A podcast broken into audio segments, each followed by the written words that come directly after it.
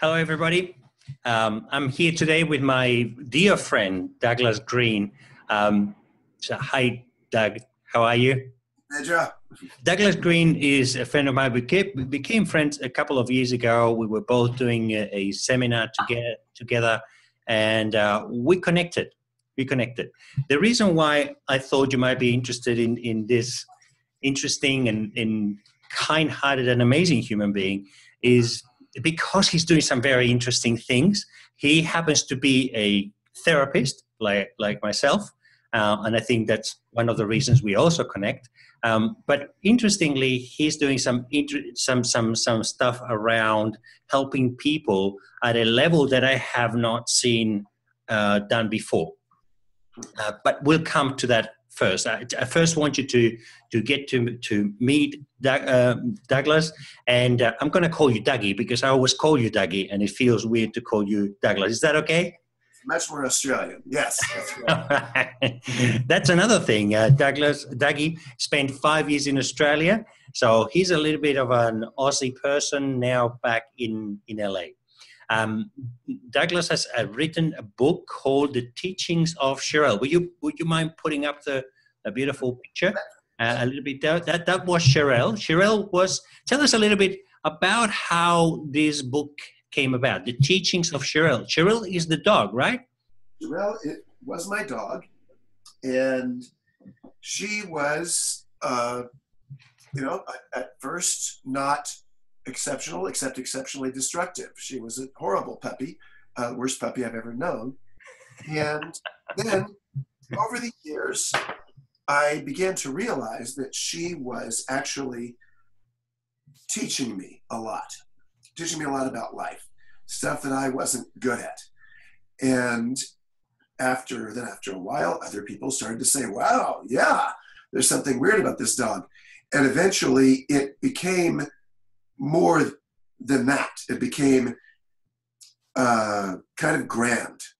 And I'm, I'm, having trouble putting it into words in here, but the book puts it into words.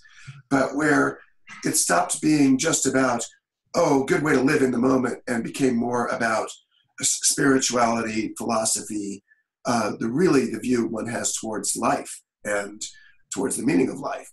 And then even when she eventually passed on, uh, it was the greatest teacher I've ever known about, certainly about the grieving process, but about so many related things and how our loved ones stay with us when they're gone. Yeah, so yeah. all this was there. Um, then I had this weird quirk I've had since I was maybe 10 years old that even though I don't read that many new books, I will always look at a bestseller list if one's available. What's and just pay attention to it. What's selling? What's what's big? And there was this day, this is about 10 years ago, I looked at a bestseller list and in particularly the nonfiction bestsellers and thought, you know, I've been looking at these for decades. And uh, there are certain kinds of books that always show up uh, a new biography of some famous person, or somebody really important politically just wrote a memoir. Okay, those will always be there. But then you get certain fads, and there are certain types of books that are popular at certain times. And I thought, in the last decade or so, the three things I've noticed are, for lack of a better word, what I would call guru books. Uh, the Secret, uh, Eckhart Tolle's books uh, books that take ancient timeless wisdom and condense it into a very easily digestible format. Then, books about what one knows at the end of life. So, Tuesdays with Morrie, I don't know if that was big in Australia, but the last yeah, lecture. I read that one. It's very good. Hmm. Okay, yeah. And largely being uh, 200 to 300 page essays on, I wish I'd spent more time with my family. Yeah. And then uh, animal books, and Marley and Me being the giant by far. But after that, it seemed there was always a book about a cat or a dog on that list. And I thought, oh, isn't that interesting? and at some point later that day, I thought, you know, the greatest teacher of timeless wisdom I ever met, particularly about end of life issues, was a dog. Isn't that interesting? Two hours go by. That's brilliant. That's brilliant. I, I, really believe that the teachings of Cheryl should be a bestseller book. To be honest, I think everybody should go out get a copy, buy it, because um, it's it's full of wisdom. I remember a particular story uh, Dougie, in in which which you talk about in uh, in a therapy session where you had a a dad. I can't remember if it was a son or a daughter, and the dad was particularly resistant to something that was going on in the room, and, and had a reaction. would, yeah. would you, I think that's a brilliant story. Would you mind telling us a story? Sure, sure. In, in, the last year of her life, I brought her in as a therapy dog. She was not registered or anything, but she was an older dog. And she would basically lick people's hands and then go sleep in the corner during the session. And occasionally there'd be something else where her magic would show up, where uh, somebody would be talking and get into a very stuck, painful place. And she would just stretch, get up from the corner of the room, walk over and lay her head down in their lap. And, you know, if I do that, I lose my license. But for them, it was the most validating, wonderful thing. Excuse me. So, in this case, uh, a woman's father had left their family when, when she was very young. And it had been a very difficult road for their family after that, uh, with her with her single mom. And now that she was an adult and a success, suddenly her father's there saying, Hey, I want to be your real dad.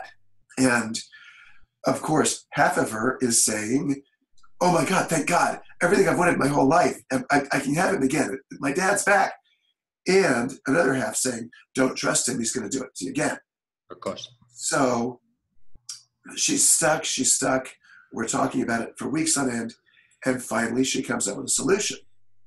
And she says, Dad, I want I need you to hear a number of things. I need to tell you about what life was like. And you need to hear my feelings. And I don't feel quite safe doing it with just you. But if you would come with me to see Doug, uh, I could do it there. And he said, okay. She brings him in. Cheryl sniffs everybody, licks their hands, curls up in the corner. That's that. Uh, we talk. Very nice man. Um, eventually, it's time, and she pulls out this letter and starts to read it. And of course, starts weeping as she's reading it. It details all the rough things that they went through.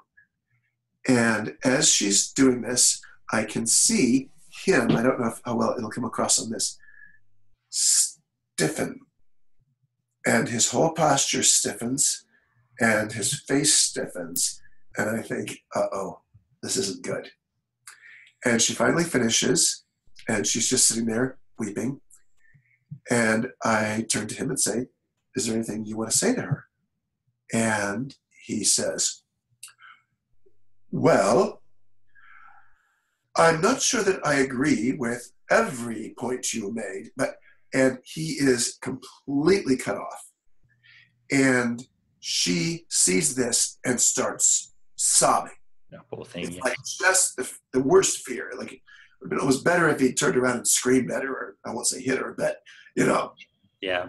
Um, resisting. He was resisting. He was a guy thing. Yeah. And he's not even seeing what she's doing. He's completely inside.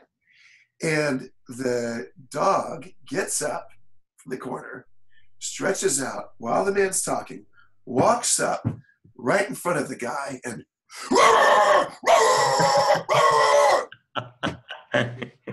goes back to the corner, flops down, goes back to sleep. Of course, he's just like that, just like that. Yeah. Full on the face, and then go back to sleep. So it was scary. And he says, what was that? What was that about? And I'm thinking, I think she must have heard something in the next room that we couldn't hear that she was barking at. Oh, okay, okay. session ends, it's mediocre, whatever. My client calls me later and I say, How you doing? And she says, I'm okay. I don't think there was anything in the other room. And I Neither do I. So good. As I say, you know, validation is such a big part of our business. And it's so hard to make someone feel truly validated if they've had trouble with it before. And ironically, there's nothing I could have done nearly as good as what that talk did.